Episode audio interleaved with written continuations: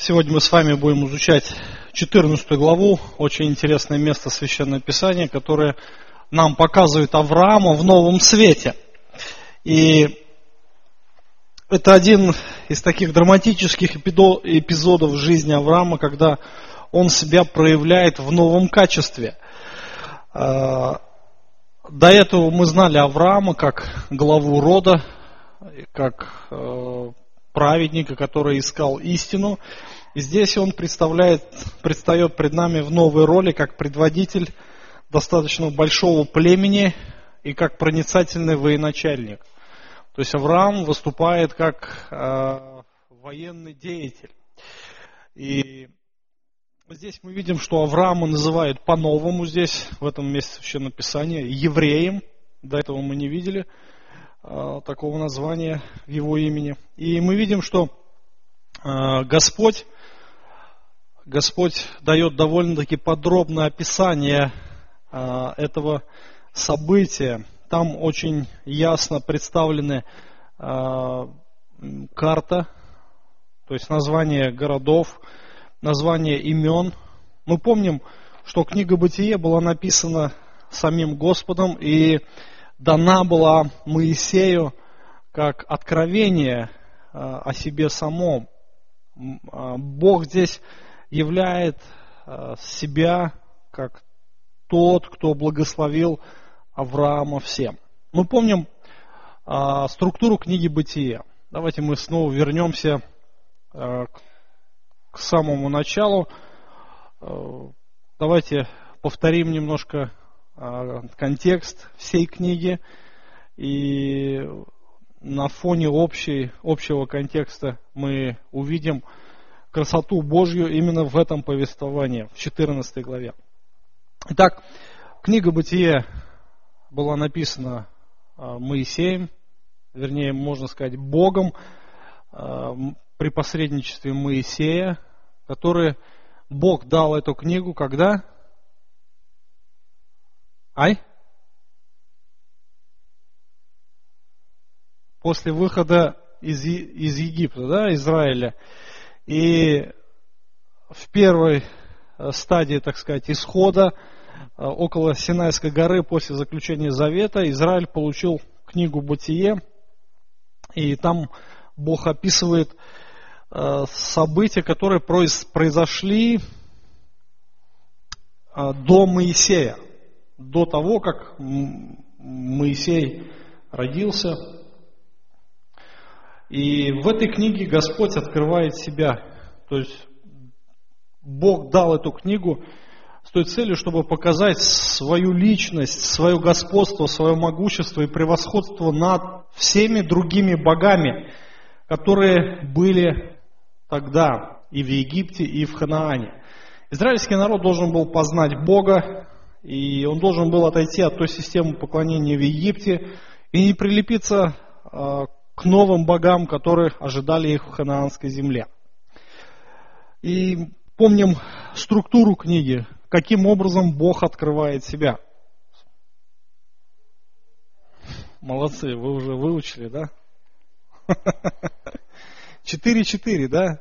Молодцы. Это самая, простой, самая простая структура четыре события, Бог открывает себя через четыре события, то есть это первые 11 глав э, книги, и уже начиная, можно сказать, с 12 главы и до конца Бог открывает себя через отношения с четырьмя людьми. И первый человек, с кем Бог вступил в отношения, был Авраам. Повествование об Аврааме начинается с обетования Божьих – со Слова Божия, которое было обращено к Аврааму. И там он обращается к Аврааму, говоря, выйди из земли твоей, от родства твоего, из дома отца твоего в землю, которую я укажу тебя, тебе. И произведу от тебя великий народ, благословлю тебя, возвеличу имя твое, будешь ты в благословении. Я благословлю благословляющих тебя и злословящих тебя прокляну, благословятся в тебе все племена земные. То есть благословение это одно из ключевых э, слов, которые встречаются в отношениях Бога и Авраама. Благословение Божье, которое посетило Авраама. То есть главная идея вообще повествования об Аврааме, что Бог благословил Авраама всем. То есть слово «всем» здесь речь идет и о земных, и о небесных, вечных благословениях. Авраам является родоначальником, можно сказать, отцом всех верующих. И мы также вошли в благословение Авраама. Авраам является а, праведником, мужем по сердцу Божьему, и он имел все благословения и земные, и небесные.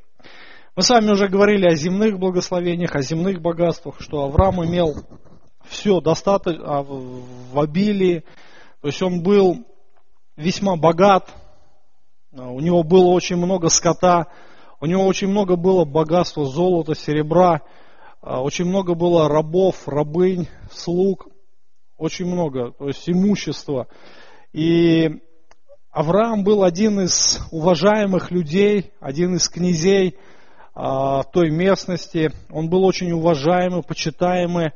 Мы сегодня в тексте с вами увидим, что его почитали цари. И Авраам, ну, все имел для этой жизни, да, все необходимое.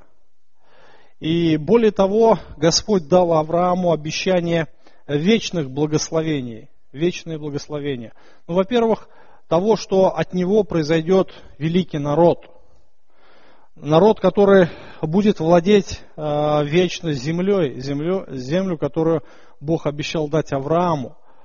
И через этот народ, через семя Авраама произойдет благословение, которое э, посетит всю землю. То есть от Авраама должен прийти Спаситель Иисус Христос, через которого благословятся все народы. И благословение Аврааму, э, оно было безусловным, то есть Бог не ставил никаких абсолютно условий Аврааму, то есть Бог просто обещал, и он исполнил свои обетования.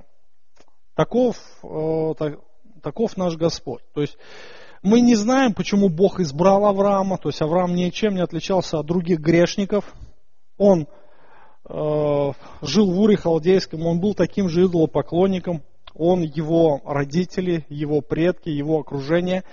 И Господь начал отношения с Авраамом, просто ну, открыл себя, и Авраам поверил Богу. И то, что он поверил Богу, Господь вменил ему это в праведность. То есть э, вера Авраама является основанием э, или каналом для праведности, для близких отношений с Богом. Итак, мы с вами увидели уже э, в 12-13 главе благословение Божие в том, что оно проявилось материальным, э, то, что Бог дал материальное ему э, богатство, что Господь защитил его в Египте, даже когда Авраам поступил не по Божьей воле, все равно Господь остался верным своему слову. Э, Господь дал ему также вечное обещание, вечное благословение. И 14 глава – это драматическое событие, э, зашло в жизни Авраама. И, конечно,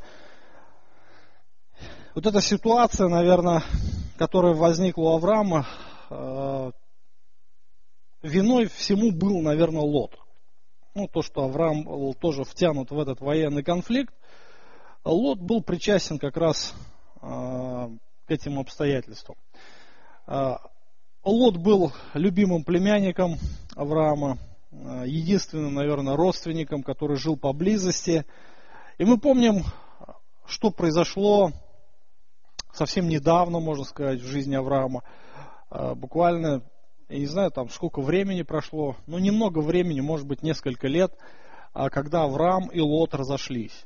То есть разошлись мирно, а, Бог дал Аврааму мудрости, смирение и упование на то, чтобы не смотреть на земные богатства, а уповать на Бога. И после того, как пастухи Авраама и Лота начали свой вражду из-за пастбищ, Авраам предложил Лоту разойтись. Говорит, выбирай землю. Да? Ну, Лот, естественным образом, он посмотрел, что земля, которая э, была близ Содома, она как сад Господень, как земля египетская. То есть это идеальное место для того, чтобы продвигать свой бизнес животноводческий, так сказать. Да?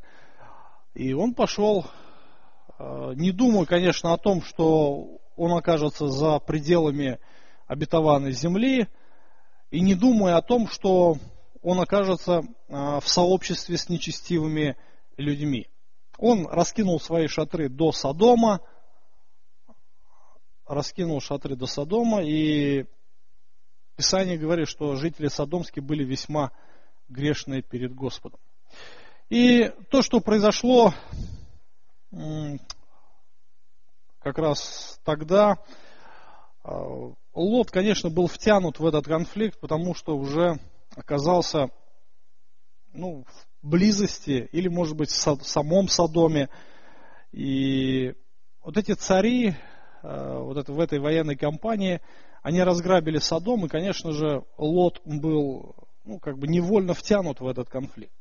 Ну, давайте мы разберем это все по порядку. Итак, Месопотамская коалиция, я ее так назвал. Коалиция царей, то есть союз четырех царей. Будем читать с первого стиха 14 главы.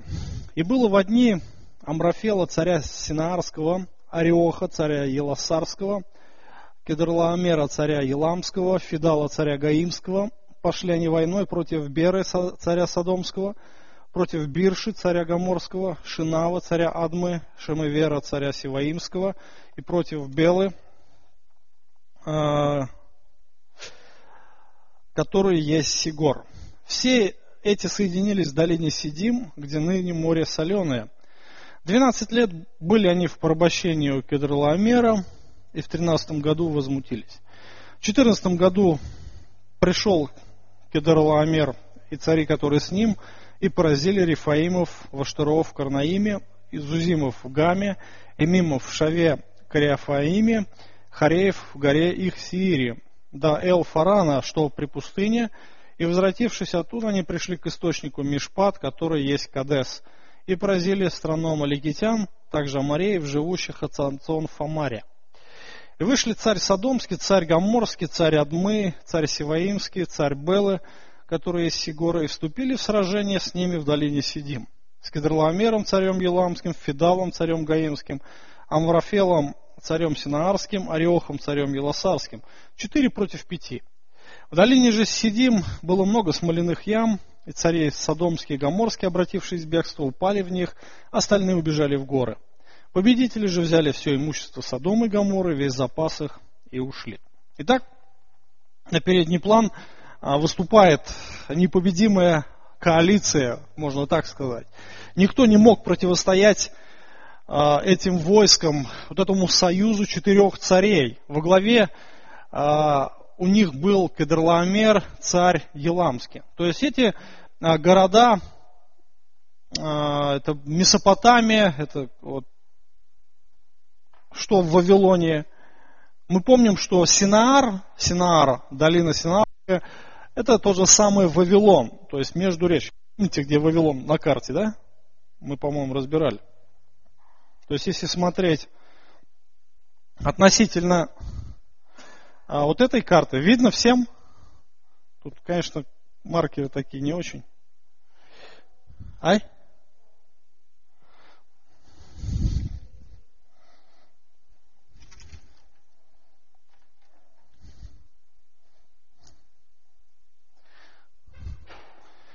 Вот это вот,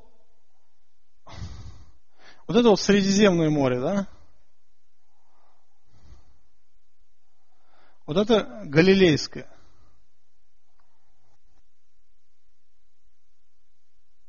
Вот это Мертвое море. Вот это вот.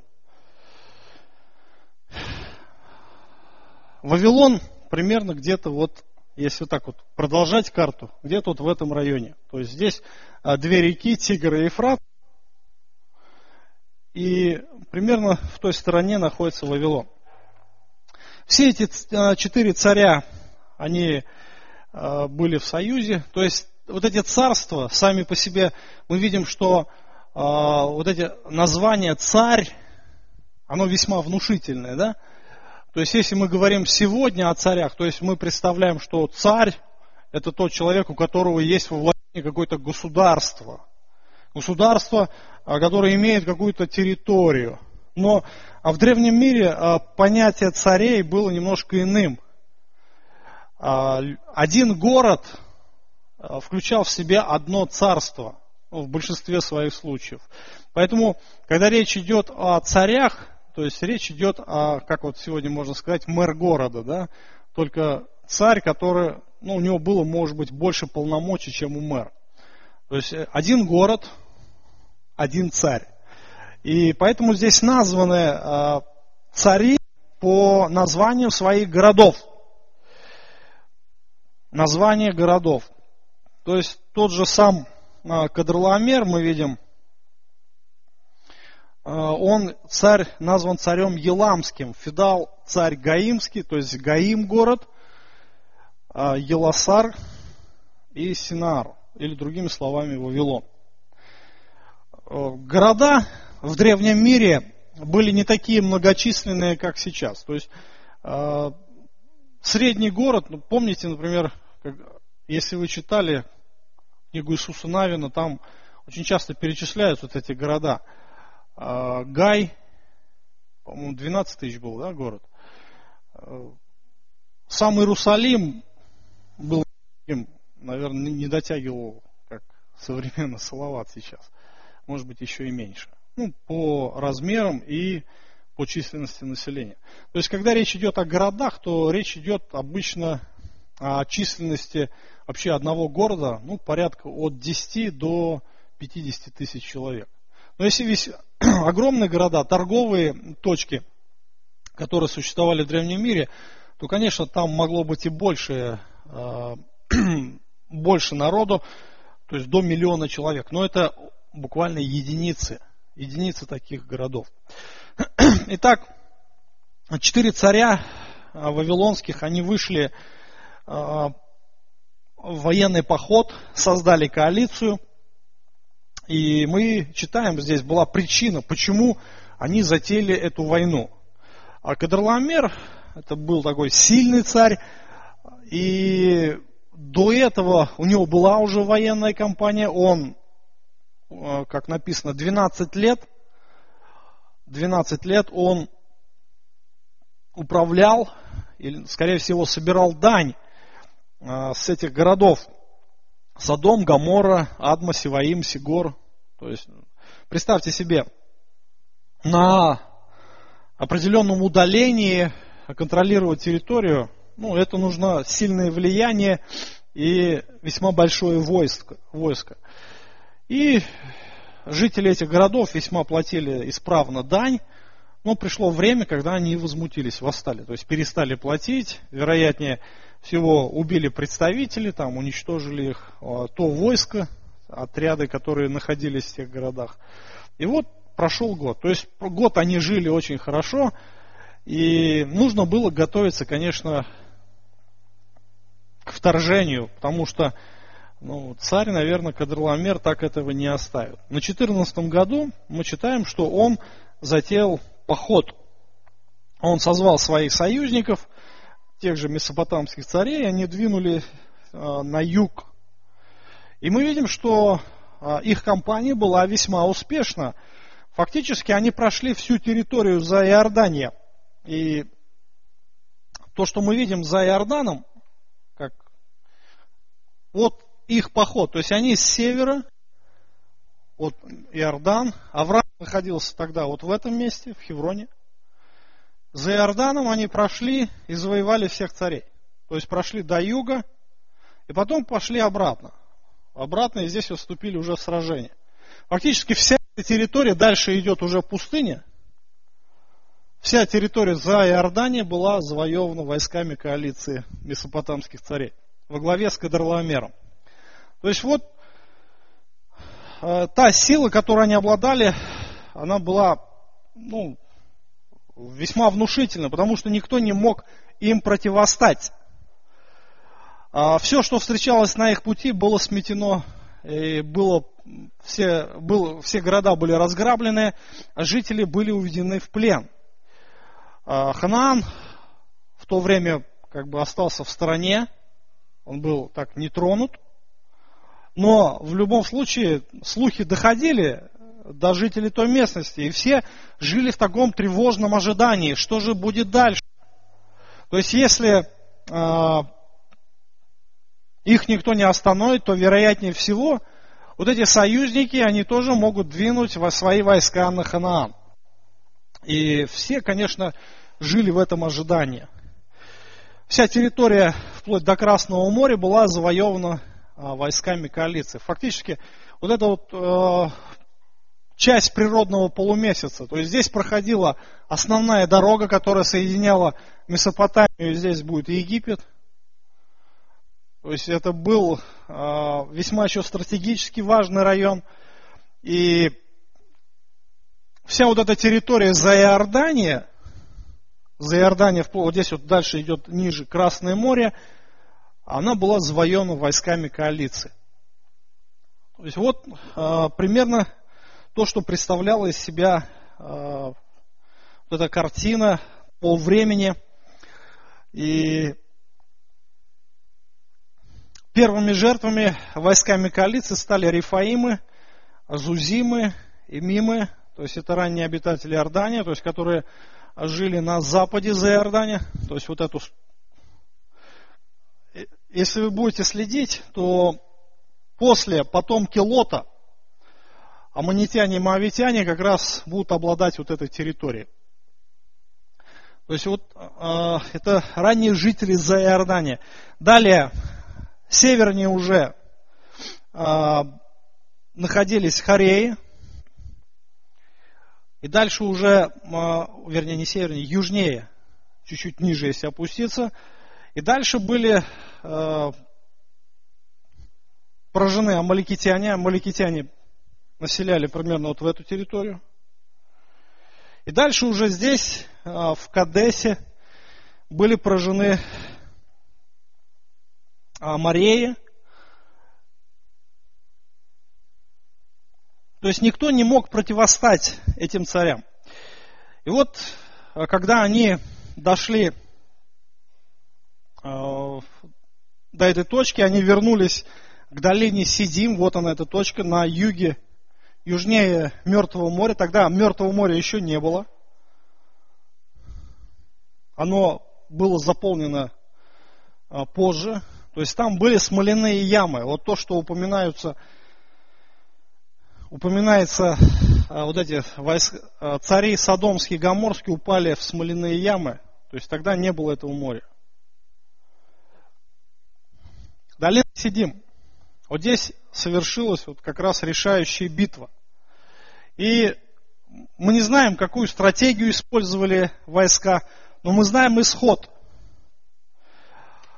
А, войска а, Содома, Гамора, Адма, Сиваима и Сигора, то есть вот этих э, близлежащих городов, которые находились на юге, то есть вот они идут в порядке здесь.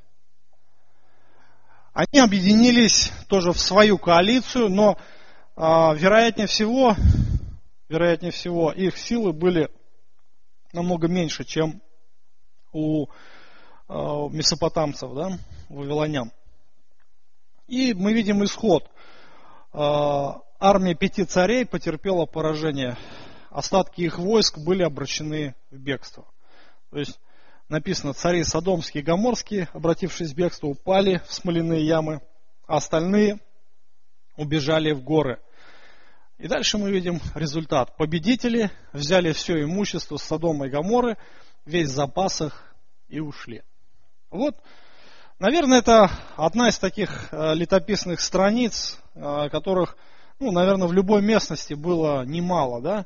Возьмите любую местность, где населяли какие-то народы, и очень часто приходилось воевать, очень часто или завоевывать, или защищать свою землю. То есть вот такая кампания это не редкость в древнем мире. То есть если какой-то царь приходит к власти, если он чувствует за собой силу, если он чувствует в себе а, какое-то призвание, талант, то, конечно, он идет и завоевывает а, окружающие народы. Таким образом, таким образом, окружающие города а, потерпели поражение. 15 стих читаем следующее. «И взяли Лота, племянника Авраамова, жившего в Содоме, имущество его и ушли. И пришел один из уцелевших известил Авраама, еврея, жившего тогда у Дубравы Мамре, Амриянина, брата Школу и брата Неру, которые были союзники Аврааму. Авраам, услышав, что его сродник а был взят в плен, вооружил своих рабов, рожденных в доме его, 318, и преследовал неприятеля Дадана. То есть, а, вот опять же ситуация, которая а, коснулась самого Авраама. Может быть, Авраам, если бы не Лот, он так и остался бы непричастен к тому, что происходило рядом с той местностью, где он находился. Но то, что Лот был дорог его сердцу, что он любил очень сильно Лота.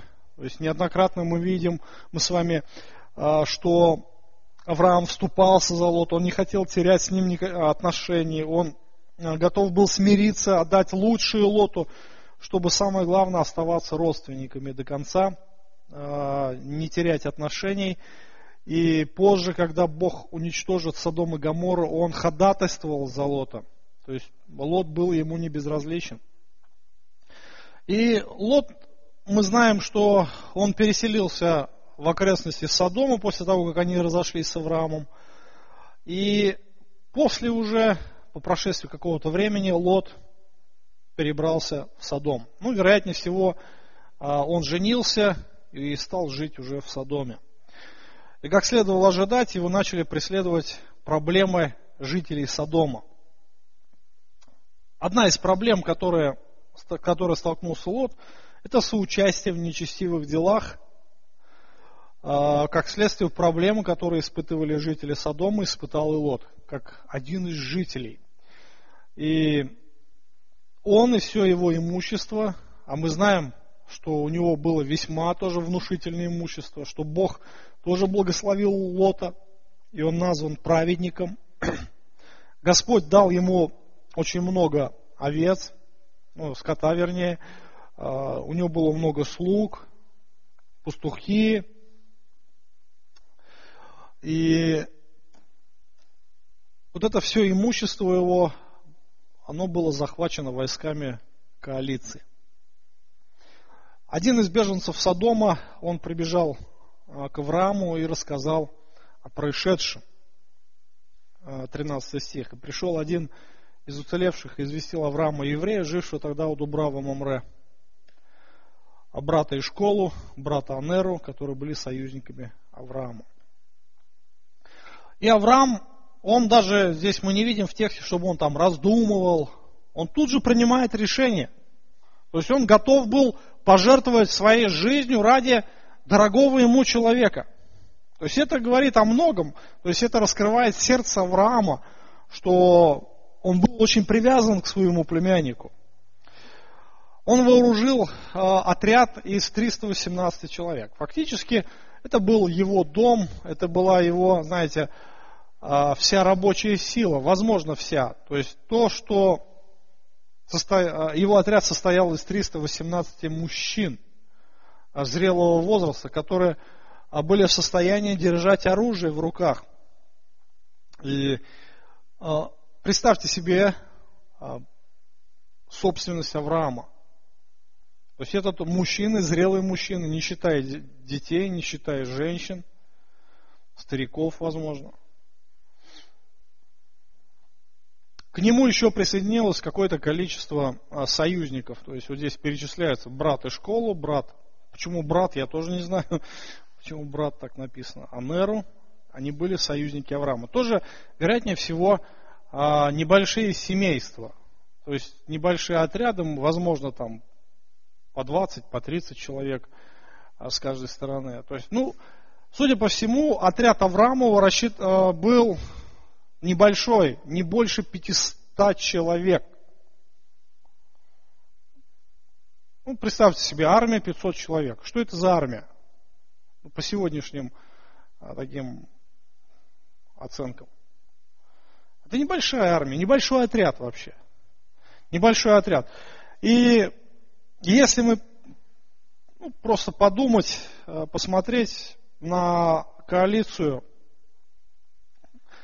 эм, вавилонян, то можно увидеть, что армия Авраама намного была меньше по численности. Но Авраам был о, великим вдохновителем. Наверняка он вдохновил э, своих соплеменников, э, своих, так сказать, воинов, и он двинулся. Мы видим, что он преследовал их. Это был такой марш-бросок. И от Хеврона до Дана. То есть это Дан в будущем, это северная окраина Израиль, израильтян. То есть израильтяне, эта граница здесь проходила в будущем. Порядка, порядка 100 километров.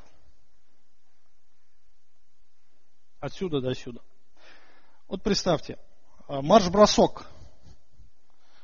А, вероятнее, они были на лошадях. Всю ночь преследовали.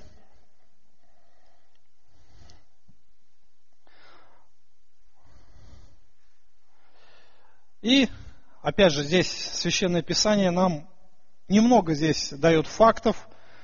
А, они разделились на несколько, так сказать, частей.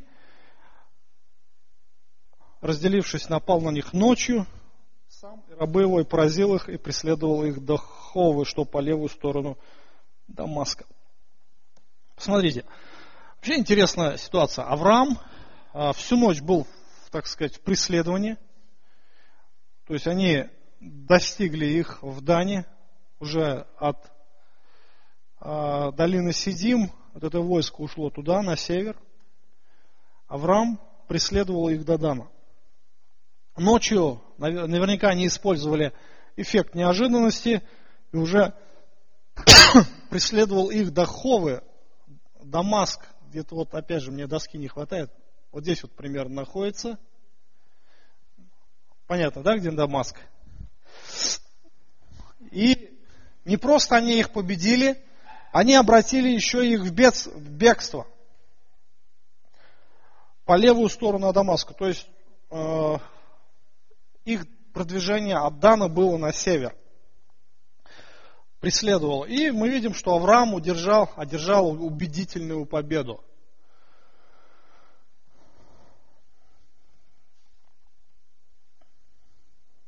Бог благословил Авраама. Благословение победы – это одно из таких величайших благословений. И вера Авраама была вновь испытана, и мы видим, что он не посмотрел на количество э, народу, на превосходящее войско, он надеялся на Божью милость и получил благодать от Господа. Была достигнута победа. Посмотрите, удивительно, войска Кадрлоомера, коалиция, а, фактически никто не мог ей противостоять. Никто. То есть они прошли с севера на юг, то есть буквально сметая все на своем пути. Никто не мог им противостать, никто не мог им ну, дать серьезного сражения. Даже та ничтожная коалиция пяти царей, она ничего не могла сделать. Буквально все было сметено э, войсками Северной коалиции. Но мы видим, что Авраам э, за одну ночь достиг того, что никто не мог сделать. Никто не мог противостать э, этим царям, но Авраам довольно, ну, судя по тексту, довольно легко достиг победы. И еще их преследовал, обратил их в бегство. Просто представьте вот эту картину. Победители прошли по всей территории за Иордания, сметая все на своем пути, буквально порабощая всех и все, всякого, захватив весь юг, то, что э, Мертвого моря, вплоть до Красного моря, все находилось под их контролем. Представьте, сколько городов они ограбили, сколько с собой увезли имущество – сколько было у них рабов. Фактически основная масса вот этого а, населения мужчины здоровые, женщины, девушки были уведены фактически все в плен. Вот это огромная масса. Авраам взял в 500 человек просто и убедительно победил. Как такое возможно? Вопрос. Ответ один. Божьей силой. А, помните, в обетованиях народу израильскому в э, законе через Моисея Бог говорил, что один из вас погонит тысячи. Но, возможно, то же самое произошло с Авраамом. Удивительная победа, победа, которая даровать мог только Господь. Человеческими усилиями здесь было бесполезно воевать, потому что армия Авраама была весьма малочисленна. Отряд, небольшой отряд, порядка 500 человек. Ну что это такое перед огромной армией союзников? И вот э, после того, как Авраам победил, отобрал все имущество, вернул пленников, и вот они возвращаются с войны. То есть после победы, а, тогда молва разнеслась по всей округе, и представьте себе, Авраам после победы над войсками коалиции, а, какую обрел себе репутацию в той местности? Ну, с ним, наверное, больше никто не хотел связываться, да?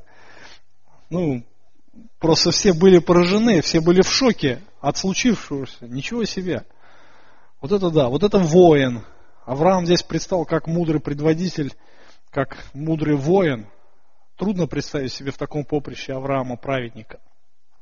Но тем не менее, это история, которая показывает еще лишний раз его веру, его упование.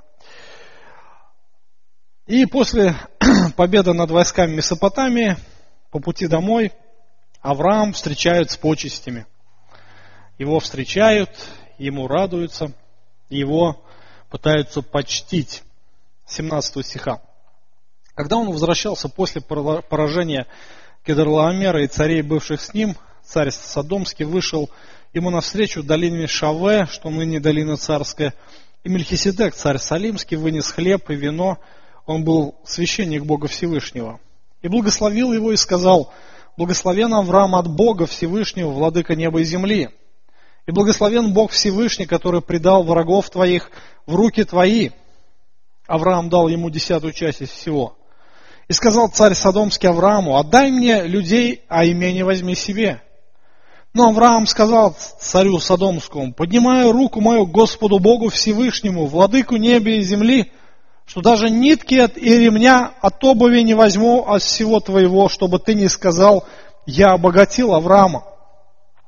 Кроме того, что съели отроки, и кроме доли, принадлежащей людям, которые ходили со мною, Анеры школы Мамри, пусть возьмут свою долю. Вот на этом заканчивается 14 глава э, повествования об Аврааме. И мы видим, что Авраама встречают два царя, два царя, и к этим двум царям у Авраама совершенно противоположное отношение. То есть это лишний раз показывает а, Авраама к греху, его отношение к активам людям. Два человека, два совершенно противоположных отношения, которые еще раз подчеркивают веру Авраама. Мельхиседек. Мельхиседек – удивительная личность, которая встречается в Библии всего три раза. Упоминание о Мельхиседеке. То есть фактически он как большой кит, который э, выплывает один раз в тысячу лет. Появился, ушел, через тысячу лет еще раз появился, опять ушел на тысячу лет. То есть три раза. Знаете, уникальная личность. А, первый раз он упоминание в книге «Бытие», второй раз упоминание в мессианском псалме 109 там он Христос назван священ, священником по чину Мельхиседека. И уже в послании к евреям автор разъясняет сущность этой личности вообще, почему Христос назван по чину Мельхиседека священником. Мельхиседек, давайте немножко разберемся, э, в чем уникальность этой личности. Почему Авраам почтил его? Почему Авраам э, так отнесся к Мельхиседеку? Это э, царь Салима, Салима, точнее, да? И Мельхиседек уникален тем, что он не только еще поклонялся Богу, тому же Богу, как и Авраам. Таких праведников было не так много – на всей земле, которым Бог являл свои откровения. И более того, не только поклонялся, он еще и служил Богу. Он был священником. Священником. Священство еще тогда не было установлено вплоть до Моисея. Удивительно, что этот человек был священником Бога Всевышнего. И он прославил Бога за одержанную победу Авраамом и благословил Авраама. И мы видим, что как Авраам отреагировал. Он не только принял почтение Мельхиседека, но он еще взял десятую часть, отделил всех своих добыч и отдал Мельхиседеку. То есть вот реакция Авраама на то, что Мельхиседек а, почтил его. Да? В чем уникальность Мельхиседека? Он был царем и священником. Ну, еще и пророком. Он был царем и священником. Вот эти два качества, царя и священника, нигде больше в Ветхом Завете никто никогда не совмещал. Никто никогда. Если ты был царь, Значит, ты не мог быть священником. Если ты был священник, значит, ты не мог быть царем. А вы помните Озия, царь, захотел а, принести жертвоприношение Богу. Зашел в храм, был поражен наказом. То есть Бог наказал его до конца своей жизни он так и не избавился от проказы своей. Но Мельхиседек, а, он был и царем, и священником. То есть буквально он стал прообразом Иисуса Христа. Некоторые богословы говорят, что это был сам Иисус Христос, но это неправильно. Это был человек, который был прообразом Иисуса Христа. И он был одновременно и царем, и священником. Само имя Мельхиседек еврейские слова «мелех цедек» означает царь праведности, «мелех» – царь, «цедек» – праведность. А послание к евреям автор разъясняет, 7 глава, 1-2 стих. Ибо Мельхиседек, царь Салима, священник Бога Всевышнего, тот, который встретил Авраама и благословил его, возвращающегося после поражения царей, которому и десятину отделил Авраам от всего, во-первых, по знаменованию имени царь правды, или буквально царь праведности. Дальше также он царь Салима. А Салим э, на семитских языках, на еврейском тоже означает мир. Это тот же самый город Иерусалим. Шалом по-еврейски. А шалом Иерушалом это значит Бог, дающий мир. Бог, дающий. Салим или Шалом, буквально а, город мира. А, это будущий Иерусалим, святой город, который Господь избрал для храма. В будущем там будет храм. Мельхиседек – это прообраз будущего царя, Мессии, который будет править в Иерусалиме.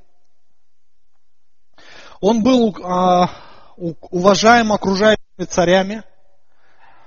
И мы видим, что царь Содомский представляет ему первым держать речь. Мельхиседек возвышается своим достоинством над остальными царями, как и Христос является царем царей. Он является священником Бога Всевышнего. Священник. То есть никто в Ветхом Завете не совмещал два качества царя и священника.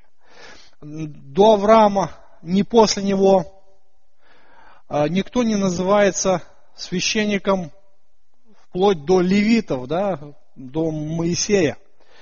И говорится о пророках, э, но не говорится больше ни об одном священнике. Даже Авраам, он был пророком, но не был священником Бога Всевышнего. И Мельхиседек был уникален. Он также был и пророком. Посмотрите на его слова, а, которые он пророчествовал.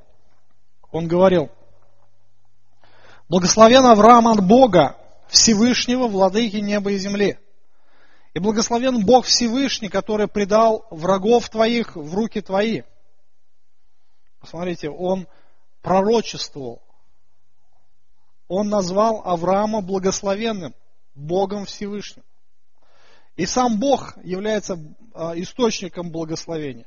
Помните, апостол Павел использует слова «благословен Бог, и Отец Господа нашего Иисуса Христа, благословивший нас всяким духовным благословением в небесах. А, священник Бога Всевышнего. А, в этом отношении Мельхиседек уникален. Нигде в Ветхом Завете больше вы не встретите а, человека именно с такими качествами царя, священника и пророка. Единственное, кто имел это качество, это Господь Иисус Христос.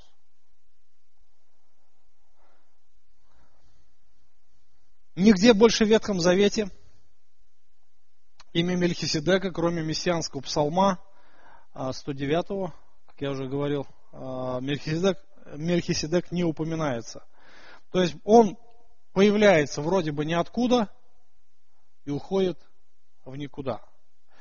И автор послания к евреям как раз он использует а, вот эти факты, что без отца, без матери, без родословия, не имеющий ни начала дней, ни конца жизни, он уподобляется Сыну Божьему, пребывает священником навсегда. То есть это не значит, что у него не было родителей, это не значит, что он не был никогда. Нет. Просто нигде не упоминается. Мы ничего не знаем о Мелхиседеке больше. Мы не знаем, когда он родился, мы не знаем, когда он умер его предков, родословия. Знаем ничего. Мы знаем, что он был священником Бога Всевышнего. Иисус Христос, он тоже не был рожден.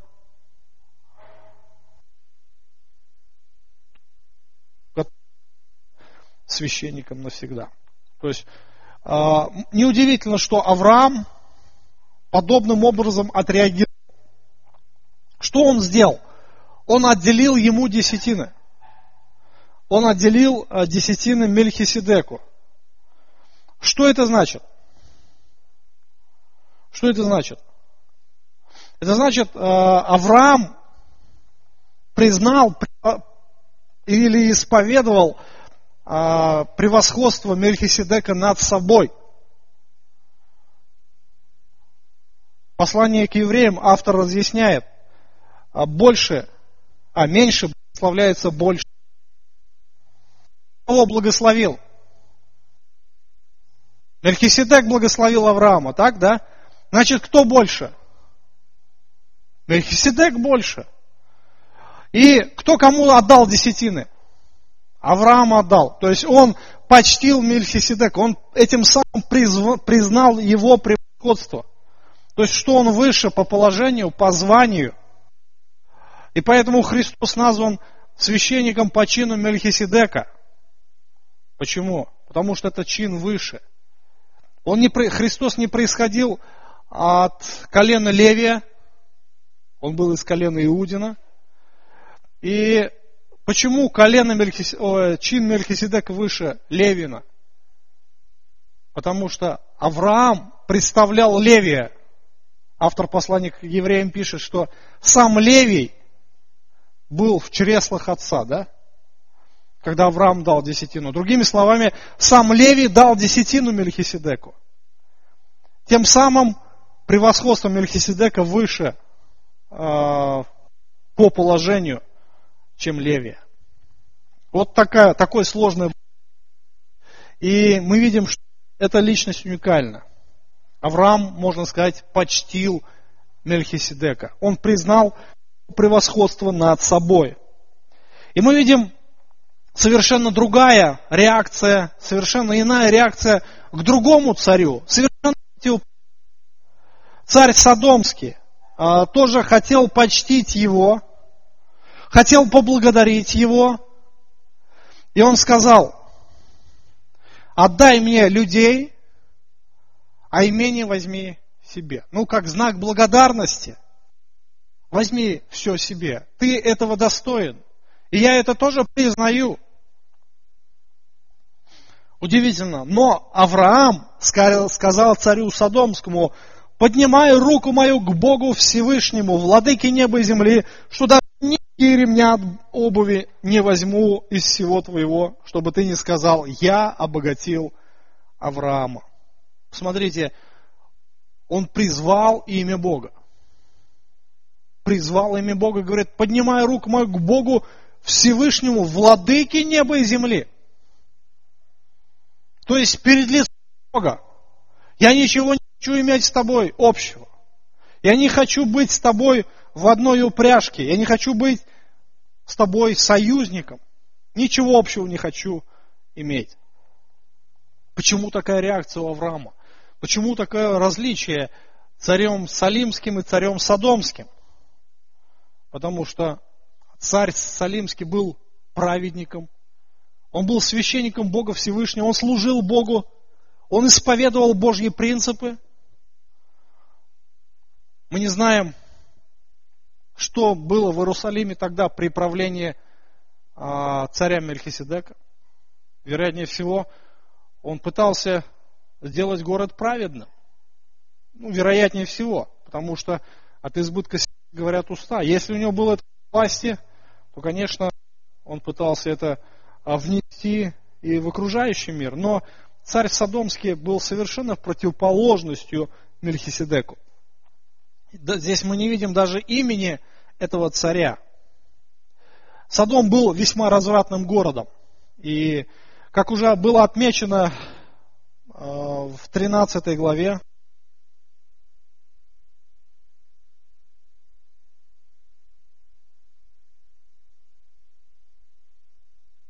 13 стих. Жители же Саровски были злые весьма грешны пред Господом. Сам царь, вероятнее всего, был тоже нечестивым царем, как и те люди, которые были в его подчинении. И представьте себе такую картину. Царь Содомский благословляет Авраама, как царь Мелихиседек. Мелихиседек благословил Авраама он говорит, благословен Авраам и благословен Всевышний Господь, да, который дал победу. Царь Содомский тоже благословить Авраама по условию э, завета с Авраамом. Если бы царь Содомский благословил Авраама, то что должно Бог должен был тоже благословить царя Содомского. Вы понимаете, да, сама идея? Потому что по условиям завета с Авраамом Бог говорит, благословляющих тебя благословлю, проклинающих тебя прокляну. Значит, Мельхиседек был благословен Богом. Если бы Авраам принял его почтение – должен был благословить его тоже. Но у Бога были совершенно другие планы. Мера беззакония Содома, Гамора и окрестных городов, она уже подходила, так сказать, к краю, да, чаша наполнялась уже. Осталось немного времени, и Бог решил предать Содом и Гамору огню, уничтожить их совсем. То есть они находились под проклятием. Такова была участь. Уже участь царя Содомского и его городов, его города была уже предрешена. То есть, другими словами, а, Авраам выразил свое отношение, вернее не свое, а Божье отношение к этому царю. То есть здесь мы видим как раз проявление веры Авраама, что Авраам исповедует свою веру. То есть он исповедует не просто в том, что он верит в Бога, но исповедует Божьи принципы. Он исповедует Божьи отношения в том, что э, он не принимает приношения от нечестивцев. Он не хочет быть в соучастии с нечестивыми людьми. Э, он не вступает в нечестивые сообщества. То есть Бог уже проклял Содом и Гоморру за их грехи, и царь их был вместе с ними проклят. Авраам выражает то же самое отношение. То есть он говорит, я с вами ничего не хочу общего иметь. Я даже, говорит, нитки не возьму. Удивительно, да, нитки. Что такое нитка? Какое богатство она из себя представляет? Что она стоит? Ну, может быть, и стоит, да, моток ниток там, какую-то цену, но это весьма маленькая цена, так, да? Еще, говорит, даже, чтобы нитки даже не возьму, ремень от обуви, шнурок. Сколько стоит шнурок? Ну, там несколько там рублей, да, 2 или 3 рубля, или 10 рублей пускай. Ну, что такое 10 рублей? Можно ли на 10 рублей разбогатеть? Нет, но я, говорит, даже не возьму и этого. Чтобы ты даже не мог подумать, что ты как-то участвовал в том, что я обогатился. Нет, Бог мне дал богатство, Господь мне благословил, но не ты. С тобой ничего общего не буду иметь. Все забирай, ничего не нужно твоего. Интересно, отношение Божье, оно выразилось через исповедание Авраама. Итак, Авраам, с одной стороны, с одной стороны мы видим, а, проявляет свою веру. В этой главе в уповании на Бога. Мы видим его небольшой отряд. Разгромил непобедимую коалицию союзников а, вот этих царей месопотамских. С другой стороны, мы видим исповедание Авраама веры через отношение к двум царям, Мельхиседеку и царю Содомскому. Он а, признает свое превосходство Мельхиседека, о, вернее, признает превосходство Мельхиседека над собой, и также он отвергает, отвергает почтение царя Содомского. То есть это очень хороший пример а, для нас, для всех праведников, для всех верующих, а, тех, кто следует по следам веры отца нашего Авраама, как уповать на Божью силу, не смотреть на силу врага, но понимать, что у Бога достаточно сил, чтобы победить любого противника. И мы можем видеть также Божий принцип не соединяться с нечестивым сообществом. Мы видим, что он э, отверг почтение царя Содомского.